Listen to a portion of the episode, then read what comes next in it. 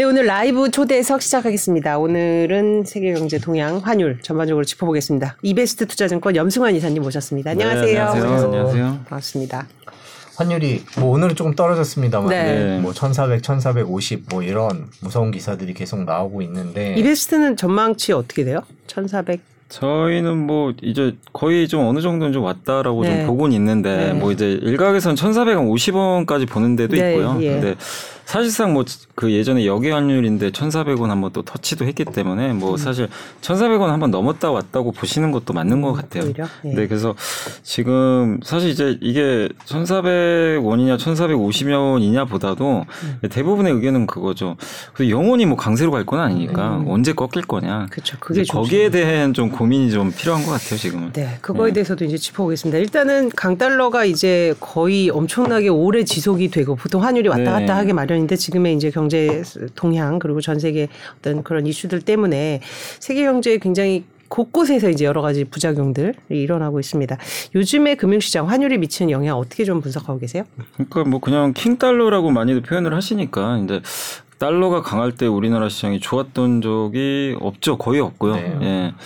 그래서 이 달러가 강할 때 항상 또 신흥국 위기가 많이 발생을 했었어요. 근데 이제 그럴 때 보면 옛날에 90년대에도 우리나라도 뭐 IMF를 한번 겪었으니까 그때도 신흥국부터 터졌잖아요. 네. 그때 이제 미국이 94년도에 아마 금리를 올리기 시작한 네. 후인데 그때도 이제 미국이 금리 올리면서 긴축 사이클로 가면서 이제 취약국이 터졌고 사실 이번에도 뭐 아직은 전염은 안 됐는데 스리랑카는 이미 부도가 한번 났잖아요. 네. 그래서 이제 그건 조짐이 보이긴 보여요. 보이는데 아직은 이제 뭐 좀 비교적 동남아에서도 큰 나라까지 번지진 않다 보니까 또 예전과 다른 점이 뭐 인도네시아나 이런 이제 태국 같은 나라들은 또 원자재 가격 오르면서 또 수혜도 일부 받다 보니까 음. 과거랑은 좀 다른 점은 있는데 우리가 아직은 방심은 할 수는 없죠. 이게 장기가 되면 결국 약한 고리부터 그게 전염이 돼가지고 결국에 언젠가는 또 우리나라까지도 올 수도 있는 거니까 여전히 좀 부담스러운 거 사실이고 그리고 6.78월에 그 환율이 이렇게 올라갈 때좀 의아했던 게 외국인들이 그때 주식을 한 6조 샀거든요. 네. 두달 동안. 네, 네. 뭐 이제 원화가 약한데도.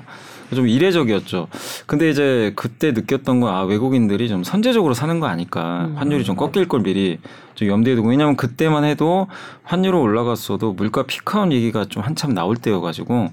근데 이제 9월 들어서는 외국인이 지금 2조 넘게 다시 팔고 있거든요. 그러니까 결국 외국인들도 뭐 이번에 물가 다시 좀 예상보다 높게 나온 것도 있는데 아, 이거 생각보다 물가가 쉽게 안 꺾일 것 같다. 이렇게 좀 또 판단을 하는 것 같아요. 거기다 생각보다 또 한 번 더 충격을 줬던 게 이게 우리나라 환율에도 영향을 줬던 것 같아요. 그 삼성전자하고 하이닉스 실적이 생각보다 굉장히 안 좋을 것 같아요.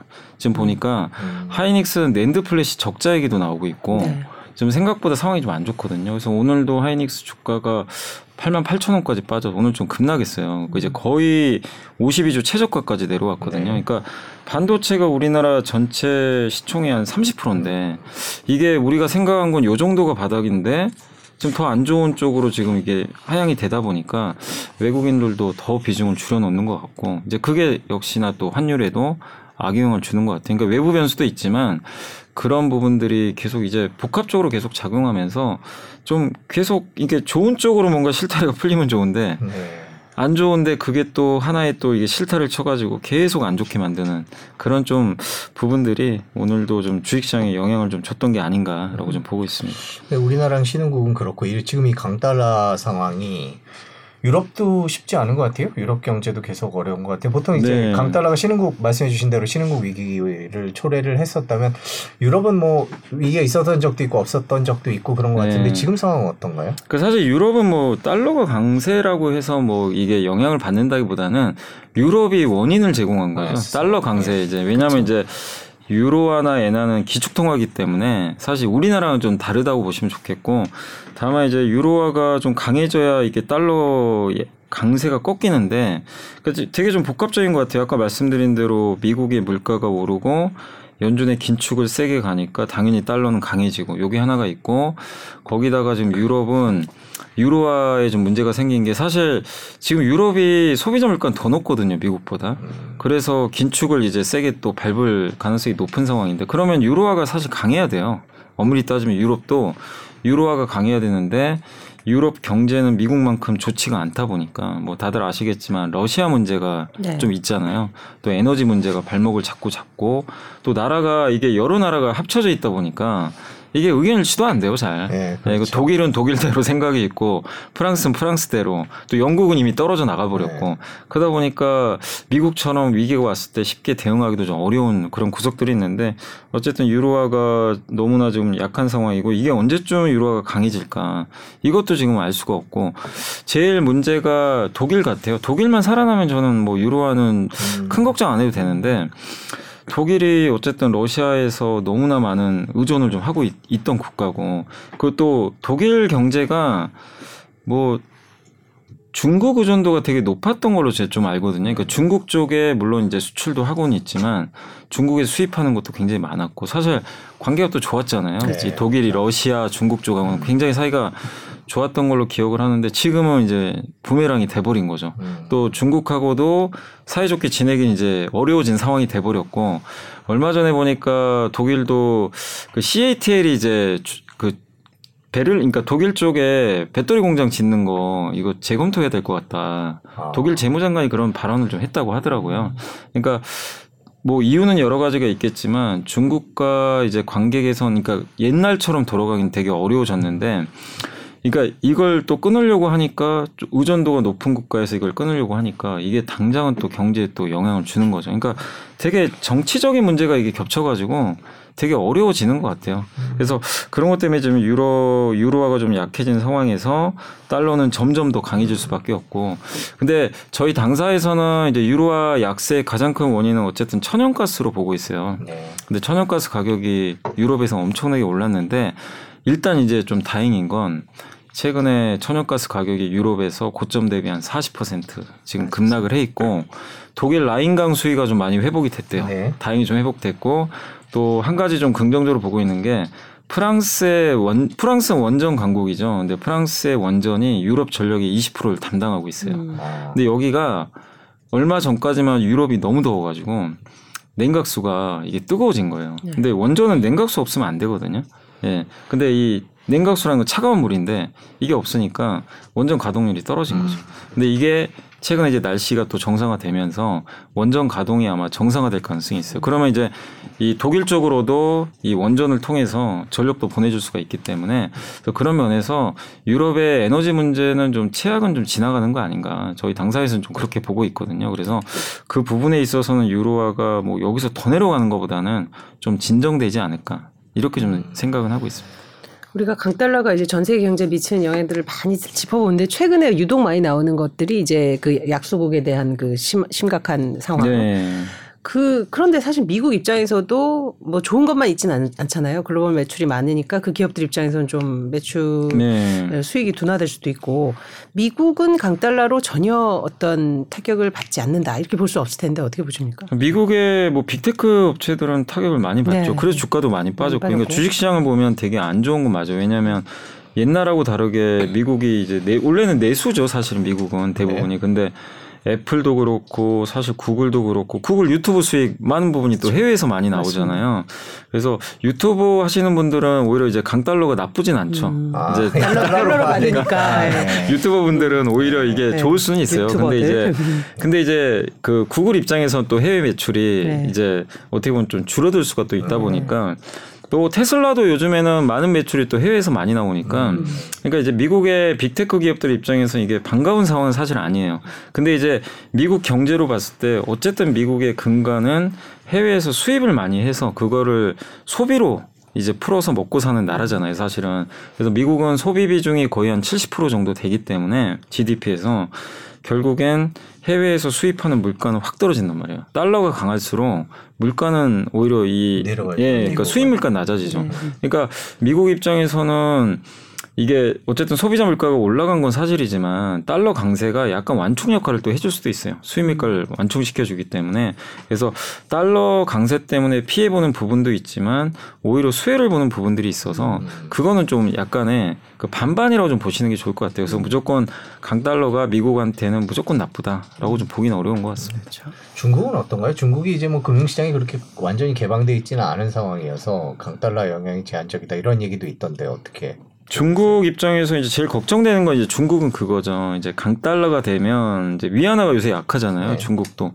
이제 돈이 빠져나갈까봐 이제 특히 이제 미국이나 외국에서 달러로 위안화를 바꿔서 투자해 놓은 것들도 상당히 많이 있는데 이게 지금 금리 차는 점점 벌어지고 지금 중국은 금리 올릴 수 있는 상황이 아니잖아요. 네. 금리를 낮춰야 되는 상황에서 미국은 이제 당장 내일 모레 아마 자이언트 스텝을 단행할 것 같은데 그러면 이제 점점 금리 차가 벌어지면서 이제 중국에서 좀 돈이 빠져나갈 뭐 우려도 좀 되는 상황인 것 같고 그리고 최근에 뭐 그런 걸 의식해서인지는 몰라도 중국이 미국 국채를 많이 팔았더라고요. 생각보다 많이 팔았는데 이제 어느 정도 뭐 팔 만큼 팔아서 국채 매각은 좀 중단이 됐다고 하는데 이게 달러가 자꾸 빠져나가면 중국 입장에서도 외환 보유고가 또 줄어들 수 있기 때문에 그런 거에 대한 좀 리스크를 좀 생각하는 것 같아요. 그래서 사실 지금 중국이 달러 생각을 안 하면 그냥 돈 풀면 되거든요. 중국 입장에서도 그냥 지금 급해요. 되게 막 제로 코로나도 해야 되는데 경기는 안 좋죠.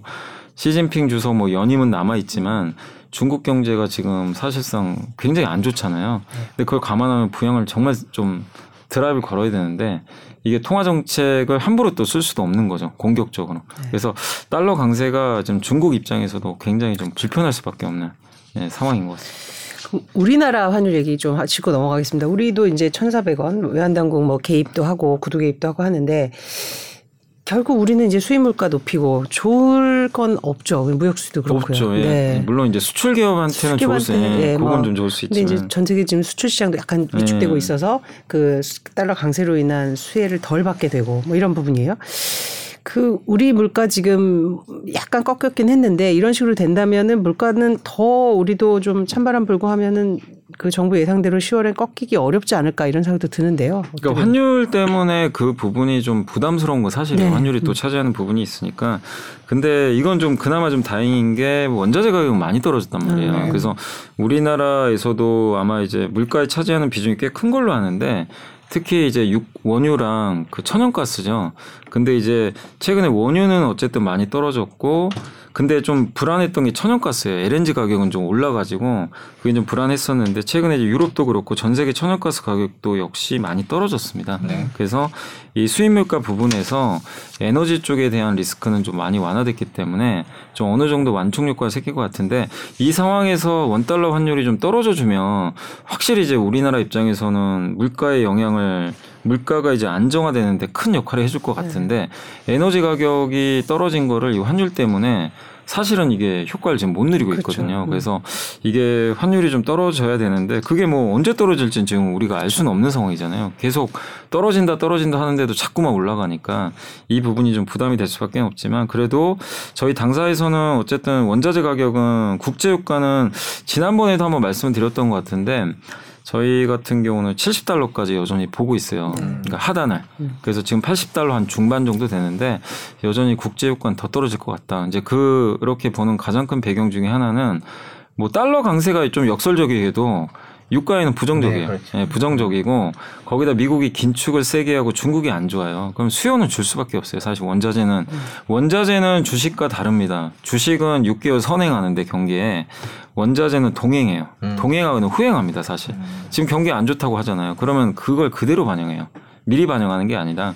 그래서 지금 국제유가가 빠진 거는 사실 공급보다는 수요가 좀 부진해서인데 앞으로도 수요가 크게 늘 만한 지금 요인은 별로 안 보이거든요. 그래서 국제 유가는 좀 더 떨어질 것 같고 그래서 유가가 70달러대로 좀 떨어져 주고 근데 만약에 이제 환율이 지금 정도 그냥 유지만 되면 되는 상황에서 국제 유가가 만약에 70달러대로 떨어지면 어쨌든 이거는 물가에는 긍정적으로 작용할 수 있거든요. 그래서 네. 환율이 정말 뭐 1,450원, 1,500원 가는 것만 아니라면 지금 저희 당사가 보는 상황에서 물가는 조금씩 그래도 안정화되진 않을까 이렇게 예상을 하고 있습니다. 수출은 어떻게 예상을 하세요? 중국 수출이 계속 적자다. 지금 그래서 우리나라 입장에서는 달러도 그렇고 네, 뭐 중국- 중국도 그렇고 참 걱정인데 근데 중국 수출은 이제 그게 좀 컸던 것 같아요. 제로 코로나 정책. 네. 이게 너무 크다 보니까 중국이 사실 우리나라에서 수입을 많이 해서 중간재로 수출을 많이 했는데 이게 사실상 중국도 셧다운을 많이 했잖아요. 뭐 공장들 막 가동 중단하고 강제적으로 했죠. 그래서 이거는 좀 시간 지나면 그래도 좀 괜찮아지지 않을까라고 보는 게 이제 16일이죠. 한 달 남았는데 네. 다음 달 16일 날 중국 당대회 끝나면 네. 시진핑 주석도 좀 약간 그래도 풀어주지 않을까. 고- 제로 코로나 정책. 음.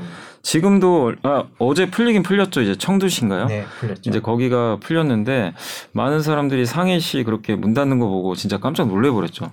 근데 청두시라고 예의가 없어요. 그냥 계속 그냥 걸리면 그냥 닫아버려요. 근데 이게 시진핑 주석의 좀 어떻게 보면 또 자기 치적으로 많이 생각을 하더라고요. 나는 우리 그러니까 중국은 어쨌든 코로나 최 그 청정 국가다. 아. 이걸 계속 이제 좀 알리고 싶은 것 같아요. 그러다 보니까 제로 코로나 계속 가고. 근데 이 3연임에 성공을 하면 이제는 조금 경제 쪽도 신경을 써야 되니까 조금 완화시키지 않을까. 그렇게 되면 결국엔 조금 지금보다는 한국 수출이 좀 늘어날 것 같고 그리고 이제 중국과 무역 수지 적자 이제 우려를 많이 하시잖아요. 사실 지금 우리나라가 원래 중국에 항상 이제 무역 수지 흑자국인데 근데 내용을 보니까 뭐 여러 가지 이렇게 있겠지만 제일 큰 게 2차 전지 때문이더라고요. 네. 2차 전지 우리나라 지금 많이 만들잖아요. 이제 소재. 수출을 해야 되니까 소재 같은 거, 광물 같은 거 이런 거 해야 되는데 수입을 굉장히 많이 했더라고요. 그러니까 중국이 전 세계에서 1등이니까 그쪽이. 그러니까 배터리 만들려면 중국에서 정제된 걸 다 가져와야 되거든요. 음. 그러다 보니까 어떻게 보면 이제 무역 수지가 적전할 수밖에 없었는 가장 큰 배경은 그건데 근데 앞으로는 좀 개선이 될 것 같은 게 미국 IRA 법안 때문에 이제 이젠 한국도 광물 쪽에서 중국을 조금씩 배제시켜야 되거든요. 아, 이제 어쩌- 좀 네. 벗어나야 돼요. 벗어나는 게 네. 이제 지상 과제가 됐어요. 그거 안 되면 미국에서 보조금 못 받아요. 음. 그럼 그 배터리는 채택이 안 될 가능성이 높기 때문에 그래서 시간이 결국 좀 해결할 문제는 아닌가. 그래서 중국이 좀 안 좋고 이런 건 사실인데 그러나 지금 좀 최악은 조금씩 지나가고 있지 않을까 이렇게 좀 생각은 하고 있습니다. 그 한미 정상회담에서의 토화 수합 재개 체결 가능성이 뭐 이제 언론을 통해서 뭐 가능성이 있다 뭐 이런 얘기는 하는데 이 부분은 좀 시장에서는 좀 예상을 하고 계세요?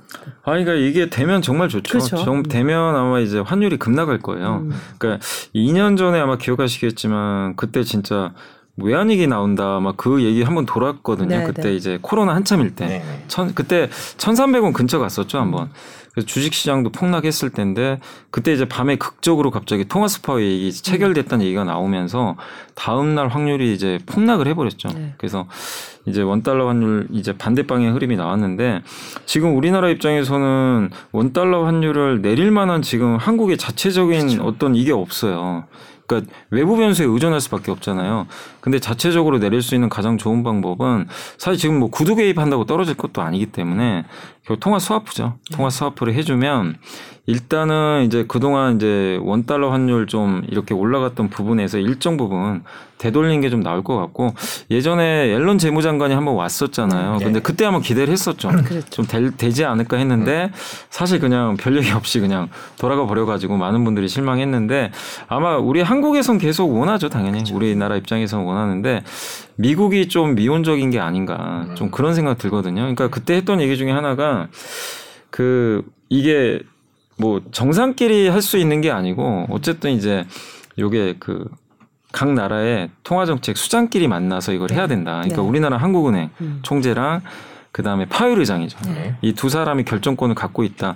근데 제가 알기로는 뭐 대통령끼리 만나서 그냥 결정하면 그렇죠. 되지 않을까 싶거든요. 뭐 그게 아주 뭐 불가능한 일은 아니기 때문에 그래서 이번 윤석열 대통령이 가셔가지고 이제 만나기로 했잖아요. 내일 모레인가요? 그 아니 내일인가요? 네. 내일로 알고 있는데 이제 그 한미 정상회담 21일 날 하니까 그때 아마 얘기는 나올 거는 같아요. 그렇죠. 근데 이제 관건은 그거죠.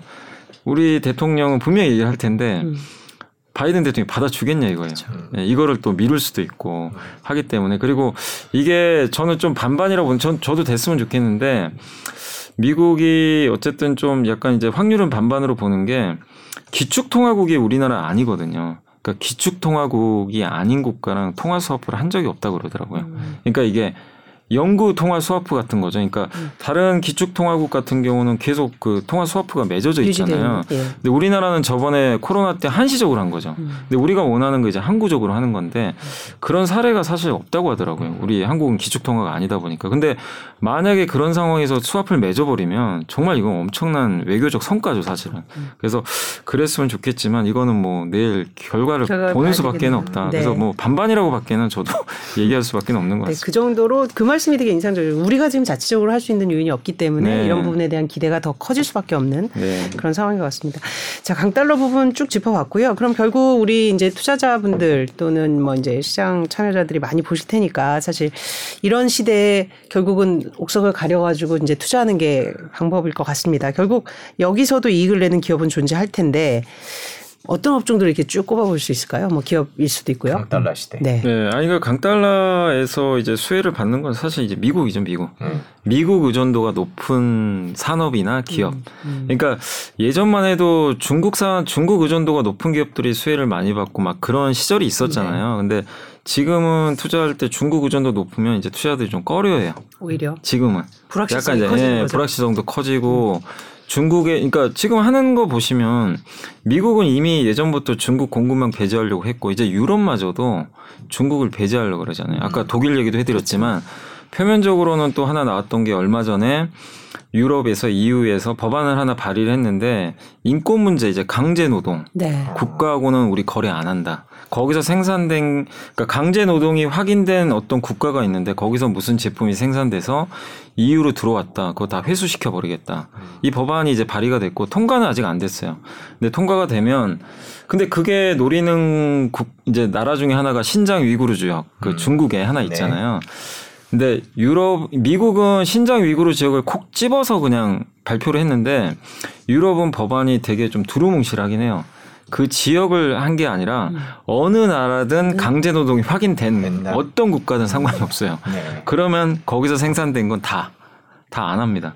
그러니까 이제 강제 노동이 근데 신장 위구르라고 이제 대부분 예상을 하는 거죠. 그래서 이제 거기서 생산된 게 주로 태양광 제품이니까. 아, 중국의 태양광 네. 제품들이요. 근데 이게 이유가 되게 아이러니한 게 중국 의존도가 되게 높아요. 태양광이. 중국 의존도가 70에서 80% 되고요. 미국은 중국 의존도가 별로 없어요. 음. 태양광이. 입이 다면을 다 꺼내놨습니다. 근데 그걸 알면서도 이유가 이걸 한다는 건 끊겠다는 얘기예요. 음. 중국 의존도가 높은데도 물론 이제 유예 기간이 2년 정도는 있어요. 그 사이에 그러니까 한마디로 유럽의 생각은 에너지에서 러시아 끊고 제조망에서도 미국과 같이 가겠다는 것 같아요. 지금 분위기가 중국을 배제하는 쪽으로 당장은 힘드니까 시간을 두면서 천천히 중국을 좀 배제하면서 가겠다. 이런 의도인 것 같습니다. 그러다 보니까 요즘에 우리나라에서도 제일 강한 섹터가 어디냐면 거기에 관련된 섹터가 2차 전지입니다. 중국과 경쟁하는 섹터 있죠. 제조업에서. 네. 대체가 가능한. 중국을 배제하고 예, 있어야 배제하면 될까? 어딜 써야 될까? 음. 이게 답이 나오는 분야가 일단 첫 번째가 2차 전지예요. 네. 2차 전지요. 2차 전지. 근데 우리나라 2차 전지는 이제 강달러 또 수혜를 받을 수밖에 없는 게 전사적 자원이 다 미국으로 가기 시작합니다. 음. 미국에 투자 안 하면 방법이 없잖아요. 그래서 이미 그렇죠. 공장 벌써 짓고 있었고 뭐 LG화학 같은 거 이미 LG 엔솔은 이미 오래전부터 가 있었죠. 근데 앞으로 미국의 강달러 수혜도 받겠지만 이런 이제 그 정치적인 이슈들 여기에 중국을 배제할 때 수혜를 가장 많이 받는 게 2차 전지예요. 그렇죠. 일단 그러다 보니까 주가가 괜찮았고 또 하나 솔루션이 좋았던 이유가 하나 솔루션은 중국 기업들하고 경쟁을 많이 하거든요. 태양광에서 태양광, 네. 대체 가능해요. 네.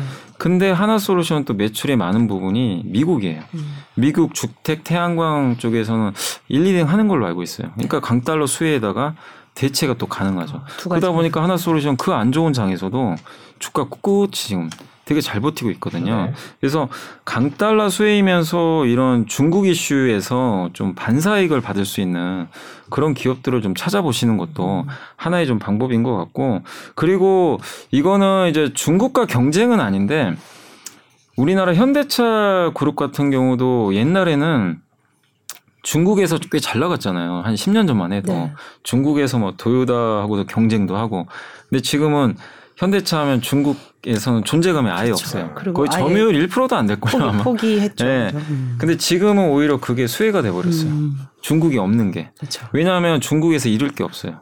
현대차 입장에서는. 아. 근데 중국 시장이 점점 경쟁은 치열해지고 중국 로컬 브랜드 위주로 가는 시장이잖아요.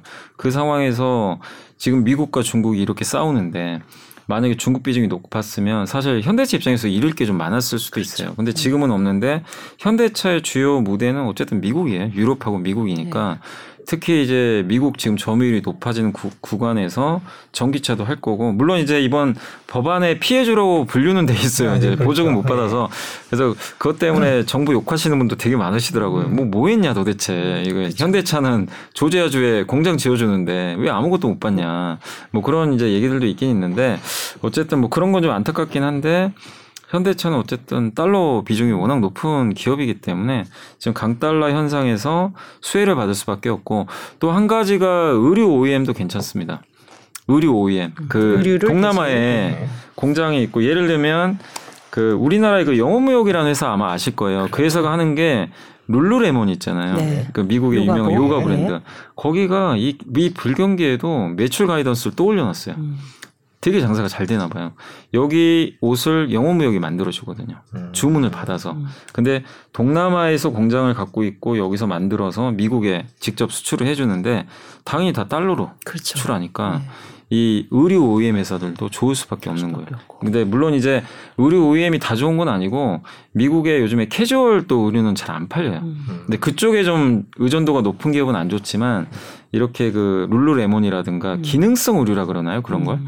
그쪽 의존도가 높은 기업은 이쪽 시장이 성장해서 좋은 데다가 달러 매출까지 늘어나니까 음. 되게 좀 좋을 수밖에 없고 이런 기업 말고도 개별 기업 중에서는 이렇게 몇 개 좀 찾아보시면 미국 비중이 좀 높은 기업들도 일부 있어요. 그래서 이제 그 어쨌든 지금 워낙 달러가 너무 강하다 보니까 미국의 의존도가 높은 그런 이제 국내, 국내 기업들 기업들. 수출 비중 높은 기업들 한번 찾아보시는 것도 좀 좋을 것그 같습니다. 옛날에 사실 달러 강세하면 수출 위주 수출 업종의 호, 호재 뭐 이런 식으로 굉장히 네. 단순화된 도식이었다면 지금은 또 미중 갈등도 있고 그 네. 사이에서 왜냐하면 지금 사실 반도체도 그렇게 말하면 수출 기업인데 지금은 사실 지금 앞서 언급하셨지만 지금 반도체에 대한 우려가 굉장히 네. 커지고 있잖아요. 좀 이게 근데 된다. 예. 반도체만 하면 이제 이런 질문들도 많이 하시더라고요. 아니 반도체도 수출하고 미국 그쵸. 수출 비중 높을 텐데 왜 이쪽은 안 좋냐? 네. 자동차랑 다르게. 네. 그게 이유가 뭐냐면 우리나라 반도체 매출의 대부분이 다 중국으로 가요.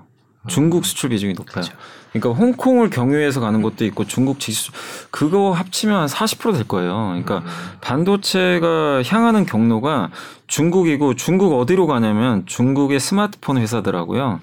데이터 센터로 많이 가요. 근데 이쪽이 지금 너무 안 좋아요. 특히 중국 스마트폰은 매 월마다 데이터가 나오는데 역성장을 합니다. 그러니까 미국이 미국 쪽으로 가는 비중이 월등히 현대차처럼 높으면 반도체가 이 정도까지는 타격을 안 받을 것 같아요. 그러니까 달러 강세 수혜도 일부 있지만 어쨌든 중국으로 가는 순간 위안으로 가잖아요. 그러니까 달러 강세 수혜도 못 느끼다가 지금 그 2차 전지 같은 경우는 중국이 글로벌 무대에서 만약에 다른 나라로 이거 수출을 못하는 걸 우리나라 기업들이 대신 보존을 해줄 수 있는데 반도체는 그게 아니에요. 반도체는 그냥 삼성, 하이닉스, 마이크론 3사가 전 세계에서 그냥 다 가져가잖아요. 중국하고 경쟁 자체를 원래 안 해요. 음. 그러니까 반사이익 누릴 것도 없어요. 그러니까 반사이익 누릴 만한 그런 요소 자체가 없어요, 원래. 중국이 못하니까. 음. 예. 근데 그 상황에서 중국 의존도가 높아요, 또. 중국이 지금 망가지고 있으니까.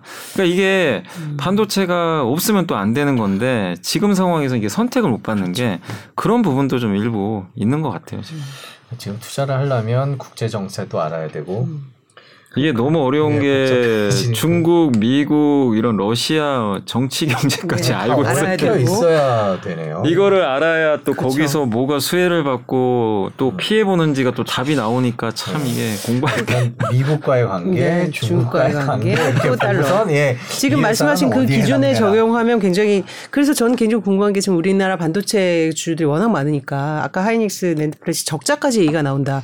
네. 그런 정도까지 지금 반도체 업황은 더 더 굉장히 안 좋아요. 안 좋, 안 네. 들어가야 돼요. 음. 그러니까 이게 그 물론 이제 반도체라는 건요. 네. 항상 그렇지만 과거 사이클 보면 최악일 때 사는 게 맞았어요. 좋을 때 사면 항상 오히려 역으로 그쵸. 손실을 엄청나게 크게 받고 네.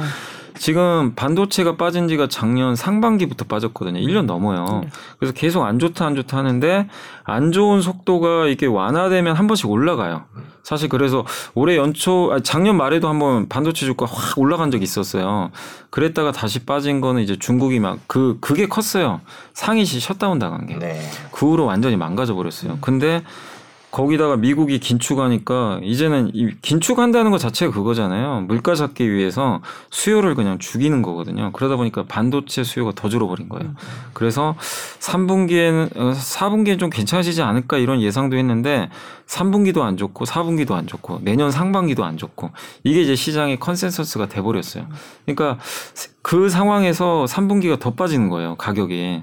그러니까 이게 도대체 어디가 바닥이냐 지금 알 수가 없는 거예요. 수가 없는 그러니까 반도체는 계속 수렁에 빠지는 거예요.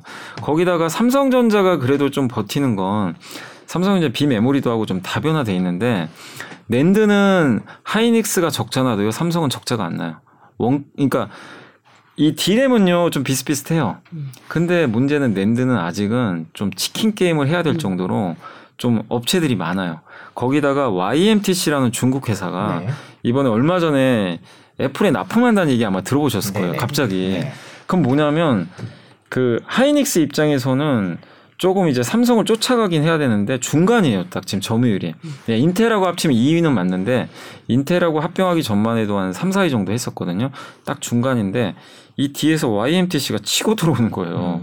거기다가 애플에까지 납품을 하는 순간 이거 가격 경쟁력까지 이거 해야 되거든요. 그러니까 쉽지가 않은 거죠. 근데 삼성전자는 원가 경 절감을 되게 잘해요. 그래서 남들이 낸드에서 다 적자나도요. 삼성은 항상 흑자를 냈어요. 좀 여유가 있어요. 점유율도 높으니까. 그러니까 이런 구도에서 제일 피해를 보는 회사가 하이닉스입니다. 음. 그래서 지금 뭐 좀 가정이 좀 극단적일 수도 있지만 일부에서는 잘못하면 낸드 쪽에서 적자 날 수도 있다. 그러면 하이닉스 실적은 예상보다 훨씬 안 좋아질 수밖에 없고 거기다 후발 주전 자꾸만 치고 들어오고 삼성의 입장도 디램은 속도 조절을 할 것 같은데 낸드는 계속 좀 점유율 경쟁할 것 같아요. 낸드 죽일 기업은 죽이자. 음. 그러니까 치킨 게임 하겠다는 거죠. 네, 왜냐하면 자기는 아직 자신이 있으니까. 그래서 중간에 낀 하이닉스가 굉장히 좀 곤란해진 그런 상황인데 물론 이제 그 YMTC가 애품에 납품했다 안 했다는 사실 아직 확인이 안 돼요.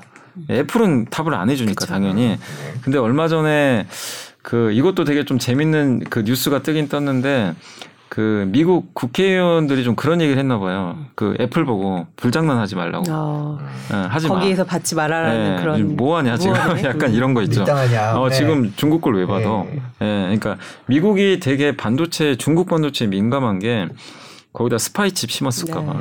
그래서 트럼프가 옛날에 그 화웨이 통신장비 다 없애버렸잖아요. 사실 그게 이제 그 통신망으로 감시할까봐 그게 무서워서 그런 건데 그래서 제 생각에도 애플이 아마 뭐 중국에서 판매하는 거는 채택할 수도 있다고 치- 쳐도 그외 나라에서 중국 걸 채택할 가능성 은 거의 없는 것 같고 근데 지금 미국의 입장으로 봤을 때는 어쨌든 애플 YMTC가 애플에 납품하는 건 솔직히 쉽지는 않은 것 같아요.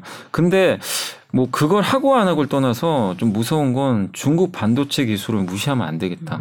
아니 애플에 납품할 정도까지면 그렇게 미국이 못하게 막는데도 이 기술력이 왔다는 얘기거든요. 어떤 방법을 통해서건. 그래서 이런 부분들까지 더해지면서 지금 굉장히 좀 하이닉스 주가에 되게 좀그 부정적으로 작용을 하고 있는 것 같아요. 또 하나 저희 또 개미 투자들 일반 투자를 많이 갖고 계신 게 이제 서- 네이버 카카오 아닙니까? 사실 네. 며칠 며칠 전에도 저희 52주 신저가 또 추락 얘기했는데 자 이게 뭐 어떤 성장주 기술주에 대한 저, 저평가도 있겠지만 지금 각각의 또 개별적인 이슈도 있을 것 같아요. 네이버 카카오 어떻게 보십니까? 그러니까 저는 근데 투자 관점에서 네. 지금 좀 투자해야 되는 거 아닌가. 지금은? 네. 그러니까 이게 네이버 카카오가 펀더멘털이 좋아서 투자를 하라는 게 아니라 아 물론 다들 돈 잘 벌잖아요. 그쵸. 뭐 국내에선 독점 기업이고 뭐 그거만큼은 누구나 인정을 해주는데 분명히 이제 안 좋은 것도 있어요. 왜냐하면 지금 어제 바이든 대통령이 이 얘기를 했잖아요. 이제 끝났다. 코로나 끝났다. 그러면 언택트 대표 주자잖아요. 그렇죠. 두 회사. 그럼 당연히 안 좋죠. 그 투자 심리 면에서 안 좋은데 이미 주가가 지금 카카오만 해도 60% 빠졌거든요. 그러니까 지금 구간에서 코로나 종식됐다고 이제 또 빠진다. 그건 아닌 것 같고 이미 반영을 했고 다만 이제 네이버 카카오가 앞으로 나중에 그래도 좀 지금보다는 좋게 올라갈 수 있다고 보는 게 저는 이제 물가 꺾인다고 보거든요. 어느 시점에서는 지금 지금 물가 가지고 논쟁은 많은데 결국엔 이번에 그 발표된 8월달 CPI가 예상보다 너무 높게 나와서 한 번 더 놀랬잖아요. 근데 결론은 그거거든요. 물가 피크아웃은 시작된 건 맞아요. 점진적으로 낮아지고 있어요. 근데 우리가 생각한 것보다 속도가 이게 아니라 약간 요렇게 느리니까 네, 네. 몇달 더 늘어져 버린 거예요. 근데 방향성은 맞아요. 음. 방향성은 확실히 꺾인 건 맞고 물가가 꺾이고 지금 연준이 언제 스탠스를 확실히 바꾸냐면 그 미국의 기준금리보다 소비자 물가가 좀 낮아지는 게 보여야 되거든요. 근데 아직은 아니죠. 지금 미국의 기준금리는 아직 2.5%고 물가는 8%니까 6% 차이가 나는 거예요. 그러니까 지금은 계속 페달을 밟아야 되는데 지금 시장에서는 미국 연준이 4.5까지 올리는 걸 예상을 이미 하고 있어요. 네. 그럼 내년 상반기까지. 그러면 4.5 밑으로 언제 내려갈 거냐. 음. 요걸 봐야 되는데 요게 지난 10년간 이 데이터 조사한 걸 잠깐 봤는데 그 미국의 물가 지수가 월별로 그 평균적으로 한 0.2 정도씩 올라갔대요. 매월. 이제 월마다 0.2 정도씩 증가한 게 평균치였대요. 그러니까 그걸 대입을 해보면 내년 4월이나 5월 되면 물가가 4% 밑으로 가요. 음. 소비자 물가가. 이 그러니까 지금부터 0.2씩 증가한다고 그냥 가정을 하면 네. 평균치로. 네. 그러면 내년 4월이면 이제 물가가 물가랑 이 미국의 기준금리랑 바뀌어요. 음. 물가 밑으로 가요. 그럼 그때부터는 미국이 세게 페달을 밟을 이유가 전혀 없어요. 어, 기준금리가 더 네. 높, 높아졌기 때문에 소비자 물가보다. 그러면 하반기에는 뭐 금리 인하는 섣부를 수도 있지만 네. 동결 아니면 뭐 일부에서는 금리 인하 얘기도 나올 수 있어요. 그러면 네이버 카카오 입장에서는 숨통이 트는 거죠. 아, 미국의 긴축 사이클이 끝나가는구나. 그러면 이 제일 피해본 업종이 여기잖아요. 미국의 빅테크하고 네. 뭐 예를 들면 미국의 그 마이크로소프트도 있을 거고 페이스북 이런 기업들과 똑같이 빠졌으니까 네이버 카카오도 숨통이 튀겠죠. 근데 주가는 제가 6개월 좀 선행한다 그랬잖아요. 그러니까 네. 이거를 거기 시장 참가자들이 인정을 해줘야죠. consensus가 아, 내년 4, 5월이면 역전되겠다. 이 논리가 형성이 되면 6개월 전이면 이제 12월 정도 되겠죠. 그럼 그때부터 네이버 카카오도 좀 숨통이 트일 수 있다. 빠르면 11월, 늦으면 12월. 12월. 그러니까 그때가 그러니까 이거는 하나의 예상이에요. 네. 예상인데 그런 시기가 분명히 한번 오면 주가는 굉장히 또 가파르게 튑니다. 그만큼 눌러놨기 때문에. 그래서 그걸 대비해서 지금 뭐 다 안 좋은 얘기뿐이 뭐 네이버 카카오 좋다는 사람이 누가 있어요. 네, 근데 9, 10월에 어쨌든 그걸 좀 한번 고민해 보시는 분이라면 네. 도망갈 게 아니라 좀 이제부터는 좀 투자도 한번 고민해 볼 시점은 아닌가. 방금 말씀해 주신 대로 그거의 전제는 4월, 5월. 그게 돼야 돼요. 예, 근데 그걸 뭐 어떻게 알겠어요, 예, 그러니까 사실. 그거를 예. 전제로 하는 거지. 음. 근데 만약에 물가가 예. 또안 꺾이고 또 무슨 일이 또 발생해 가지고 이러면. 예. 근데 이제 제가 말씀드리고 싶은 건 하방은 많이 단단해진 것 음. 같아요. 워낙 많이 빠졌으니까. 그렇죠. 예. 그 저 바이든 대통령의 팬데믹 종료를 언급하셨는데 사실 그동안 이제 코로나 수혜주로 이제 많은 업종들이 분류되고 있었는데 오늘도 보니까 그래서 백신이나 진단 키트주 다 이제 굉장히 큰 폭으로 네, 빠졌더라고요. 이런 쪽은 아무래도 이제는 조금 뭐 옛날과 같은 반등을 기대하기 어렵겠죠. 아마. 쉽지는 않을 것 같아요. 왜냐하면 여기가 그 코로나 팬데믹으로 주가도 사실 엄청 올랐었어요. 네. 뭐 치료제, 네. 백신부터 해가지고 모더나 어마어마했잖아요, 사실. 네. 근데 아무래도 이제 코로나가 이렇게 종식된다고 선언도 나왔고 그러면 사람들이 이제 백신 안 맞으려고 하죠. 뭐 강제 상황이 있는 것도 아니고 그리고 지금은 이제 해외여행 갈 때도 이제 PCR 검사도 이제 면제하는 쪽으로 아이, 가고 그렇죠. 있잖아요. 네. 그러면 이제 지금 뭐 사실 유럽이나 미국 보면 실내에서도 마스크 다 벗거든요. 음. 우리 한국만 아직은 좀 아, 예, 규제가 예. 굉장히 심한 네. 편이에요. 근데 한국도 아마 규제 푸는 쪽으로 갈 가능성이 굉장히 높아졌어요. 그리고 코로나에 대한 두려움이 많이 없어졌어요. 음. 그러니까 사람들이 코로나 걸리면 죽을 수도 있다 그러면 계속 맞겠죠 백신을.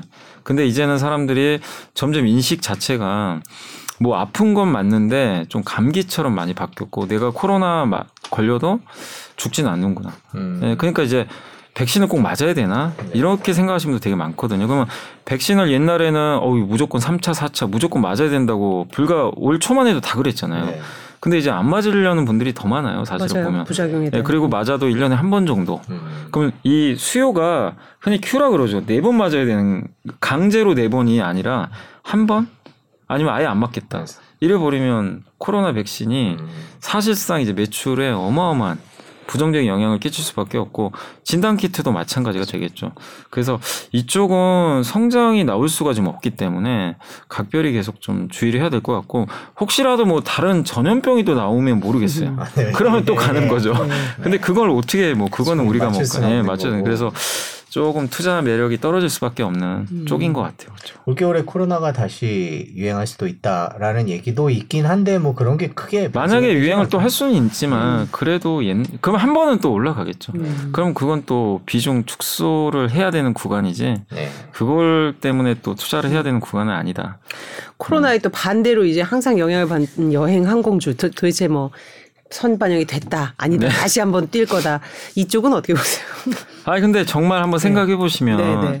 어쨌든 코로나 때문에 가장 못한 건 해외여행밖에 없는 맞습니다. 것 같아요. 네. 다른 건 사실 국내에서 다 할 건 다 했어요. 그래서 해외여행 이제 남은 거는 많은 사람들이 원하는 건 일본 좀 풀어라. 일본 안 일본 여행, 예, 그렇죠. 일본 여행 가기를 되게 그러니까 그 원하시더라고요. 얘기를 이제 슬금슬금 나오는데도 또 이제 예. 예. 근데 일본에서 기사 보니까 10월에 푼다고 예, 하더라고요. 푼다고. 예, 근데 또 예전에 7월에 푼다 그 그랬어요. 맞아요. 네. 근데 풀 거는 같아요. 지금 자꾸 얘기 나오는 게 원래는 지금 단체 여행밖에 못 가잖아요. 패키지로. 네. 근데 이거를 이제 개별 이제 패키지 아니더라도 개별 여행으로도 이제 10월부터는 갈것 같고 음. 그러니까 지금 일본 가려면 비자 해야 되잖아요. 근데 옛날에는 비자가 아니어도 우리가 관광 목적이면 짧게는 갔다 올수 네, 갔다 있었잖아요. 올수 있어요. 아마 그런 쪽 쪽으로 좀 바뀔 거는 같은데 우리 한국도 사실 일본에서 한국에 입국할 때 원래는 비자가 있어야 되는데 8월 달에 한시적으로 그걸 딱 풀, 이, 풀어줬잖아요. 네. 근데 10월까지 또 이거 연장시켜줬어요. 그러면 결국엔 일본하고 한국하고 제가 봤을 땐 10월이면 10월에는 서로 합의하에 그냥 좀 자유롭게 여행 허용하지 않을까 이런 수순으로 갈 것 같고 그러면 여행 항공주한테는 되게 좋을 수밖에 없죠. 그렇죠. 특히 이제 일본 비중이 좀 높기 때문에 우리나라 같은 경우도 그래서 지금 오늘도 보니까 여행 항공주가 되게 많이 올랐더라고요 맞아요. 주가가 그래서 저는 좀 될 수밖에 없다. 그러니까 이게 내년까지는 누가 봐도 성장할 수밖에 없는 산업이 돼버렸어요. 이게 너무 눌려 있었으니까. 그래서 성장 산업이라는 게 별게 있는 게 아니라 구조적인 성장이 있고요. 회복하면서 성장하는 게 딱 두 개가 있어요. 구조적인 성장은 지금 대표적인 게 전기차 같은 거. 네. 침투율이 낮은데 이게 될 수밖에 없는 산업. 그건 이제 누구나 구조적인 성장이라고 하고 두 번째가 거의 망가졌다가 회복되는 사이클. 이게 이제 대표적인 해외여행이죠. 해외여행은 2019년하고 비교를 되게 많이 해요. 2019년이 코로나 전의 수치랑 네. 지금 수치랑 비교를 하는데 카지노나 이런 거 봐도요. 지금 10%밖에 안 돼요. 그 2019년하고 비교해보면. 네. 그럼 나머지 이게 풀리면 앞으로 80% 남아 있는 거잖아요. 그 성장 여력이 남아 있는 거죠. 그러니까 그래서 저는 그런 쪽에 관련된 기업도 하나 정도 포트에 넣어놓는 거 괜찮고 저는 개인적으로 외국인 카지노는 괜찮게 보고 있어요. 음. 왜냐하면 카지노는요 이게 물가 영향도 잘 안 받고 이게 그 카지노는 그대로 있어요. 사람만 와주면 끝나요. 음. 음. 비용이 들어갈 게 없어요. 사실 뭐 항공 산업이나 여행 산업 비용이 많이 들어가요. 그렇죠. 근데 카지노는 가만히 있어서 사람만 채우면 끝나거든요. 음. 근데 지금 오기 시작하잖아요. 일본 사람 오고 음. 그리고 이제 나중에 중국도 오겠죠. 중국도 뭐 항공편 더 늘린다고 하던데 그러면 좋아질 가능성이 더 높은 음. 업종이 아닐까. 그래서 저는 카지노 쪽 도 괜찮게는 보고 괜찮겠습니다. 근데 이미 주가에 다 반영돼 있는 거 아니냐라는 걱정이 네. 제일 크신 것 음. 같아요. 그러니까 어느 정도 오르긴 올랐어요. 네. 오르긴 올랐지만 근데 2019년도랑 좀 비교해 보면 아직도 룸이 많이 남아 있으니까 그래서 아직은 좀 상승 여력이 좀 남아 있지 않을까. 않나. 저는 뭐 음. 그래서 해외 여행 쪽은 아직은 좀 괜찮게는 보고 있습니다. 그렇죠. 네. 그 말씀 중에 이제 현대차 언급 있으셨는데 자동차에 대해서 좀 여쭤보면 현대차가 사실 그 보조금 이슈가 있, 지만은 그래도 이제 전기차는 아직도 수요가 훨씬 더 공급보다 지금 네. 많은 상황이니까 이제 괜찮을 것이다. 어떤 분들은 아니다. 좋은데 전기차 그 생산 속도가 너무 느리다. 뭐 이런 비판도 있고 현대차에 대해서는 좀 어떻게 보세요?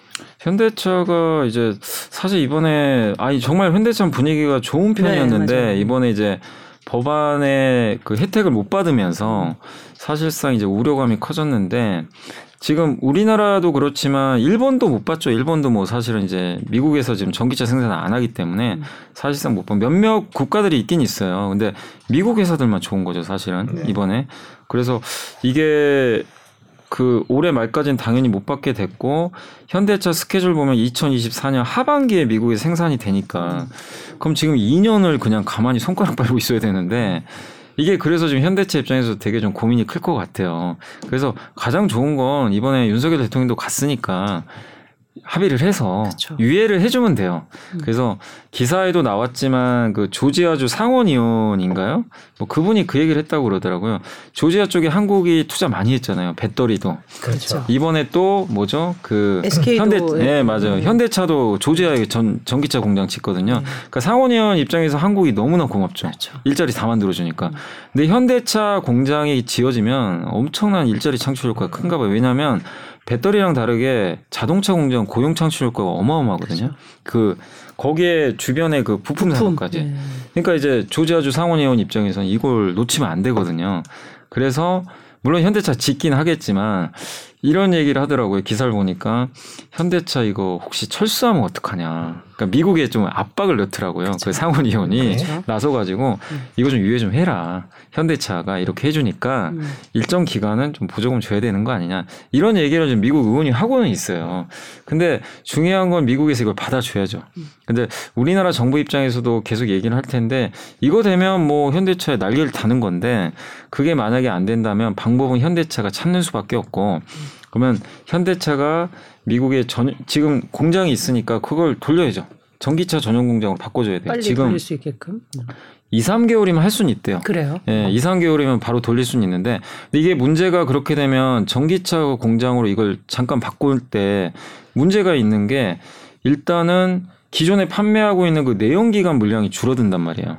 요게 좀 생기고 그 다음에 그 주변에 또 전기차 부품이라든가 이런 좀 생산 라인들도 확충이 돼야 되거든요. 근데 만약에 2024년도에 전기차 전용 공장이 만들어졌어요. 그러면은 이, 이 생, 전환했던 라인이 또 되게 애매해져 버리는 거예요, 포지션이. 여기 또 새, 새롭게 만들어지니까 그런 부분도 있어서 현대차가 쉽게 결정을 이제 못 하는 것 같긴 하고요. 근데 그 방법이 제일 지금은 좋죠. 그렇죠. 지금 당장은 그걸 메꿀 수 있는 방법 중에 하나니까. 그리고 두 번째가 현대차가 이거, 이, 이것도 이제 예전에 보고서에 나왔던 내용인데 지금 현대차가 아이오닉 5 지금 미국에 이제 판매를 하면 천- 그, 천 달러인가요? 그거를 보조금 못 받잖아요. 그러면 그 천만 원, 아, 7,500달러죠. 음. 7,500달러니까 우리나라 돈으로 천만 원을 보조금을 이제 못 받는 거죠. 아이오닉 5를 사는 소비자는. 그렇죠. 그래서 천만 원을 현대차가 대신 내줘라. 음. 이거예요. 천만 원 손해 보고. 손해 보고. 예. 그래도 그게 더 낫다는 얘기예요. 왜냐하면 일단 환율이 올라갔기 때문에 아, 우리나라 자동차 가격이 싸져요. 그 효과가 하나 있어요. 그래서 상세를 해주는 데다가 2년 동안 만약에 아이오닉 5나 앞으로 6, 7 다 나올 텐데 만약에 보조금 혜택을 못 받는다고 쳐볼게요. 그러면 미국 소비자들은 현대차를 안 산단 말이에요. 그렇죠. 당연히 안 사면 미국 소비자들이 2년 후까지 이걸 기다려 주겠냐 이거죠. 다른 회사 제품 거 다 사고 그렇죠. 현대차 거 안 사면 현대차의 브랜드 가치나 이런 걸 계속 올려서 소비자들 만족도를 올려줘야 되고 이걸 많이들 퍼뜨려 줘야 되는데 2년을 그냥 날려버려야 되거든요. 그거보다는 환율도 올라왔으니까 좀 손해를 감수하더라도 지금 지금 어떻게 보면 좀 기간이 아직은 좀 남아 있지만 손해를 좀 감수하더라도 보조금 차라리 현대차가 직접 내라. 그 상황에서 미국과 협상을 좀 잘해서 좀 유의할 수 있게 음. 이렇게 하면 또 방법이 없는 건 아니에요. 그러네요. 예, 근데 어쨌든 현대차가 일부 희생을 안 할 수는 없어요. 마치 그 저- 예. 10년 워런티를 했을 때처럼 예. 뭔가 같은 결단을 해야 되겠네요. 예, 그러니까 이게 그래서 현대차 정의선 지금 회장도 고민이 클 거예요. 네. 근데 일단은 좀 기다려 보고 있겠죠. 왜냐하면 또 미국의 중간 선거도 남아 있으니까 여기까지 보고 그래도 안 된다. 이거 뭐 도저히 안 되겠다. 그러면 이제 결단을 내리겠죠. 예. 네, 하여튼 준비는 지금 하고 있을 해야 거죠. 예, 해야죠. 그렇죠. 예. 아무것도 안될 어, 안 거에 되면, 대비하는 예. 상황. 사실 아이오, 아이오닉에 대한 세간의 평가도 좋고 그렇죠? 되게 좋아요. 그러니까 미국에서 그런, 잘 팔리고. 예, 그런 이미지를 이어가는 게 굉장히 중요한 거예요. 보조금을 현대차 직접 준다. 그 발상. 음. 왜냐하면 환율이 네. 낮을 네, 때는 그걸 그러니까. 못 해요. 음. 근데 너무나 달러가 강하니까 우리나라 제품이 싸져버리거든요. 일단 그렇죠. 기본적으로. 네. 그러면 이제 그 정도를 해도 좀 현대집에서는 큰 손해는 아니라는 거죠. 그러니까 현대차가 다양한 방법을 모색하고 있다라고 정리를 할수 네. 있겠네요. 네. 힘들어요. 그 문제는. 요- 그 아까 배터리 얘기 네. 잠깐 해주셨는데 우리나라가 이제 강달러로 쓰이는 배터리 제가 궁금한 게 아까 네. 네. 여쭤봤는데 그 중국을 대체할 수 있기 때문에 오히려 유리하다, 네. 유리한 측면이 있다라고 말씀을 해주셨고 심- 뭐 유럽에서도 마찬가지고 네. 유럽에서 이제 중국의 CATL 오는 거에 대해서 약간 약간씩 더, 예, 좀 예, 그런 것도 있습니다. 보이더라고요. 근데 우리 2차 전지를 만들기 위해서 원료나 이런 것들을 중국에서 갖고 와야 하는 리스크는 존재하지 않는. 그러니까 이게 제일 제일 힘든 다변화가 부분이죠. 과연 가능할까 아마 이런 네. 생각이 드는 거죠. 그래서 이제 지금 사실 현재로는요 중국 거 안 쓰면 방법이 없어요. 음. 너무나 그치만 의존도가 그렇죠. 크니까. 근데 어쨌든 바이든 대통령이 숙제를 내린 거죠. 네. 미국에서 전기차 아니면 배터리 하고 싶으면 중국 거 하지 말고 배제해라. 그래서 숙제를 내렸는데 단계적이에요. 그러니까 내년부터 당장 아예 보조금 안 주겠다가 아니라 네. 중국산, 그러니까 주- 뭐 어떻게 보면 중국산이라고 봐야 될 것 같아요. 그래서 미국과 FTA를 체결한 국가 아니면 미국에서 생산한 양극재나 이런 부품이 안 들어간 배터리를 만약에 탑재했다 그러면은 그 비중이 있어요. 한 뭐 40%부터 시작해서 이제 단계적으로 50, 60, 70. 그래서 나중에 2027년인가요? 그때 되면 모든 원재료를 이제, 이제 중국산 걸 쓰면 안 돼요. 다 배제. 미국에서 만들거나 미국과 FDA 체결한 국가에서 만들거나 그래서 거기에 뭐라고 돼 있냐면 북미로 돼 있기 때문에 바로 옆 나라 캐나다까지 다 포함이 돼요. 네. 그 거기도 미국이에요 한마디로. 거기서 생산되는 거 위주로만 해야 된다는 게 이제 명령이 떨어졌고 그 스케줄에 맞춰서 지금 우리나라 기업들도 비상령이 떨어진 거죠. 그래서 이제 단계적으로 중국을 끊어 나가야 되고 그래서 요즘에 제일 잘 나가는 기업이 포스코 케미칼이잖아요. 그게 포스코- 호주의 광산. 예, 포스코 홀딩스가 리튬을 이제 하거든요. 아르헨티나랑 그 호주 쪽에 거기서 리튬을 이제 추출을 할 거고 또 포스코 케미칼은 이제 포스코 계열사들이 그런 사업을 많이 하잖아요. 광물 사업을. 네. 그래서 포스코 케미칼이 좀 최대 수혜주로 갑자기 부상을 한 거예요. 그래서 주가 어마어마하게 올라갔어요. 예. 그래서 미국에 지금 투자도 하고 있고 그리고 뭐 GM하고도 지금 양극재 공장 만든다고 하는데 그래서 이, 이렇게 좀 뭔가 이미 전략들이 좀 세워진 기업들은 주가가 좀 좋은데 지금 우리나라 현대차도 지금 마찬가지인 게 좀 고민을 해야 될 부분이 GM도 그렇고요. 미국 기업들도 마찬가지고 해외 기업들 폭스바겐도 마찬가지고 지금 캐나다 쪽에 있잖아요. 네. 캐나다 뭐 벤츠도 마찬가지예요. 캐나다에 가서 음. 지금 광물 회사들이 많아요. 캐나다는 광물 자원이 많잖아요. 거기랑 그 MOU 같은 거 맺는 것 같아요. 음. 여기서 이제 조달하겠다. 네. 근데 우리나라도 그렇게 해야 되거든요, 지금. 근데 현대차는 아직 그런 액션이 좀 없어요. 그래서 현대차도 북미나 아니면 FTA 체결된 국가에 가서 뭔가 좀 조인트 벤처나 광물 조달할 수 있는 그런 걸 해야 되고 우리나라 배터리에서도 다 똑같아요. 양극재가 됐건 뭐가 됐건 간에 중국 의존도를 낮출 수 있는 방안을 만들어서 그걸 좀 가시적으로 네. 보여줘야 되겠네요. 예, 근데 아마 하고 있겠죠. 뭐 당연히 뭐 저보다 훨씬 더 준비를 하고 계실 테니까. 근데 그게 당장 되는 건 아니니까 시간이 걸리니까. 그래서 그런 것들을 이제 할 수 있는 그 프로세스를 계속 아마 고민하면서 만들지 않을까. 근데 그게 당장 되는 게 아니잖아요. 되게 복잡하니까. 네. 적어도 중국 의존도 탈피하는데 최소 1, 2년은 걸릴 거 아니에요. 그래서 어쨌든 그거를 잘하느냐 못하느냐가 앞으로의 주가도 결정할 수 있기 때문에 그러네요. 중요하고 그렇죠. 그리고 요즘에 이제 증권가에서도 한 뭐 보고서도 나온 게 있는데 그 포스코홀딩스가 사실은 철강 회사잖아요. 그래서 이번에 사고도 있어요. 안타까운 사고도 있었지만 오늘 주가가 굉장히 많이 올랐거든요. 한 4% 정도 올랐는데 포스코홀딩스도 지금은 아니지만 2024년부터는 리튬 생산이 아마 될 거예요. 음. 호주나 아르헨티나 쪽에서. 근데 왜 좀 포스코홀딩스도 이제 주목을 좀 해야 되냐면 미국의 이런 법안 때또 수혜주가 될 수밖에 없는 게 그 일론 머스크도 얼마 전에 자기네도 우리 리튬 사업하겠다 네, 이렇게 그렇죠. 발표했잖아요. 리튬을 이제 석유라고 얘기를 했어요. 머스크가 직접 리튬이 이제 이제 앞으로의 석유다. 네. 리튬 없으면 배터리 못못 만들어요. 만드니까. 근데 중국에서 정제된 건 안 돼요. 또 그렇죠. 조건이 안 돼요. 중국에서 정제된 건 안 되는데 음. 리튬은 중요해요. 네. 네. 그러면 포스코홀딩스가 또 수혜를 받을 가능성이 굉장히 높을 수밖에 없기 때문에 그러니까 이게 모든 게 다 정치적 그러니까 이번에 IRA 법안을 공부하셔야 돼요. 하셔야 돼요. 그러네요. 예, 투자자분들은 그게 배터리만 있는 게 아니라 되게 많아요. 그 안에 그리고 오늘도 제가 한 보고서를 보고 왔는데 네. 아 요거까지 좀 설명하면 되겠네. 그 미국 그 이번에 IRA 법안에 가장 중요한 것 중에 하나가 보너스를 주잖아요. 이제 미국의 법안에 좀 잘 맞게 하는 기업들한테 보너스를 주는데 그 보너스가 세액 공제입니다. 그쵸, 세금 깎아. 세액권 세금 깎아주는 거예요.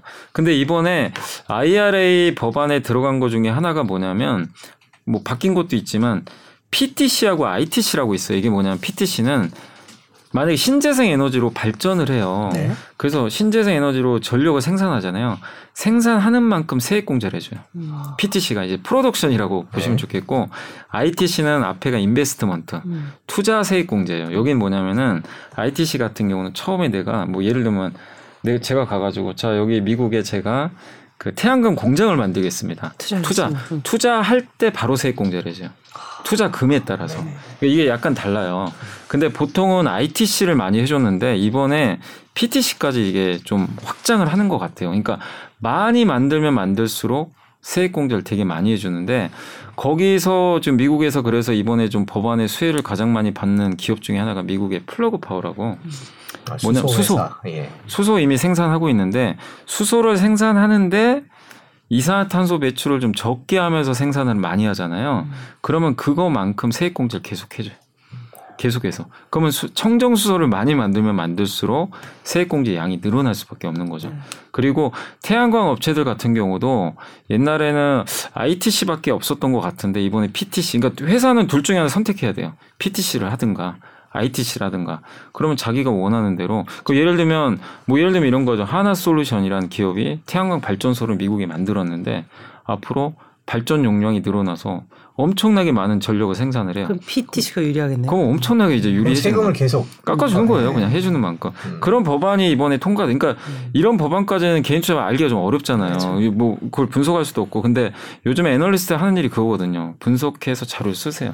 그래서 삼성증권에서 나온 자료예요. 이게. 그래서 네. 한번 읽어보시면 좋겠는데 많은 증권사 애널리스트 분들이 IRA 법안을 이렇게 쪼개가지고 음. 좋은 보고서를 많이 쓰니까 굉장히 디테일한 보고서도 읽어보시면 우리가 몰랐던 숨은 기업들을 또 찾아낼 수가 있어요. 그래서 지금은 어쨌든 IRA 공부 안 하면 큰 투자 기회를 하나 잃는 거예요, 사실은.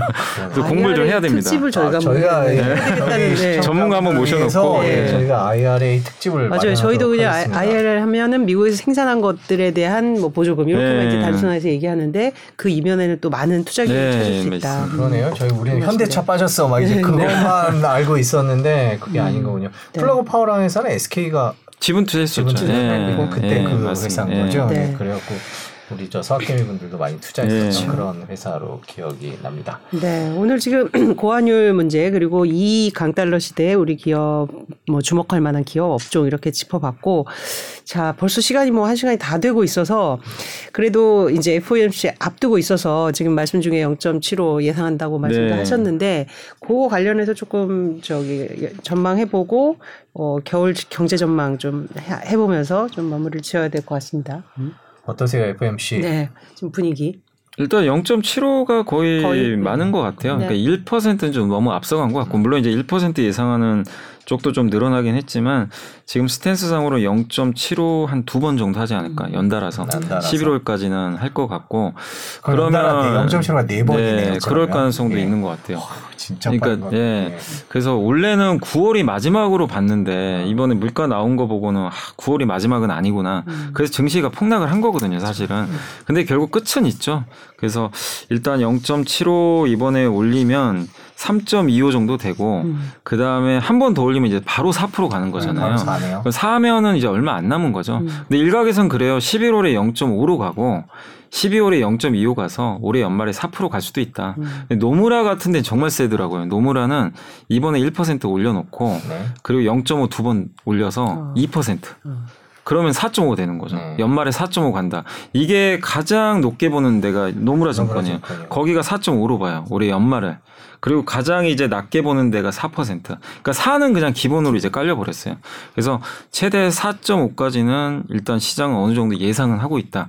그게 올해 말이냐, 내년 상반기냐 정도의 차인 것 같아요. 그래서 일단 0.75 나오면 시장은 이미 알고는 있어요. 그래서 뭐 그 0.75 나오면은 증시는 뭐 제가 봤을 때는 크게 영향 없을 것 같고 끝나고 이제 연준 의장이 뭐라고 얘기하는지 항상 네. 네. 근데 전통적으로 연준 의장이 얘기할 때 꼭 증시 올랐어요. 네. 계속 올랐죠. 그래서 중요한 건 다음 날이 더 중요합니다. 네. 다음 날 시장 반응이 더 중요한 거 그날 같고. 오르고 다음 날 빠지고 빠지는 경우가 예, 되게 많아가지고. 패턴이 예. 있어서 그래서 어쨌든 이번에도 좀 그럴 가능성은 높은데 근데 만약에 1%를 올리면 좀 충격은 받을 것 같아요. 네, 만약 이번에 예, 1%또 포인트 올리면 올리면 아 정말 이거는 연준도 각오를 단단히 했구나. 음. 80년대로 가는구나. 이렇게 시장이 또 한번 공포를 느낄 수도 있어요. 그래서 음. 1%면 좀 충격은 일부 있을 것 같고 다만 0.75면 시장은 오히려 뭐 이미 다 매를 좀 맞아버렸기 때문에 오히려 좀 안도하지 않을까. 0.5는 아무도 예상 안 하잖아요. 예. 그래서 0.75면 증시 반등 가능성은 좀 있다. 이렇게 좀 생각을 하고 있습니다. 지금 이제 9월입니다. 9월이고 네. 이제 10월, 11월, 12월 석 달 남았는데 11월, 11월하고 12월. 아 그러니까 제 말은 이제 올해 아, 남은 올해 남은 아, 석 올해 달인데 올 게. 하반 연주 이제 말씀하신 거 FOMC는 예, 11월, 12월 예. 두번 있다는 말씀이시고 예. 어떻게 전망하세요 올 하반기? 그냥 결국에는 금리와 연준이 지배하는 시장이 될 것이다 이렇게. 그래서 저희는 이제 그거예요. 저희 당사 의견은 이제 뭐냐면 이제 시황 의견은 뭐냐면 어쨌든 이제 물가는 꺾인다.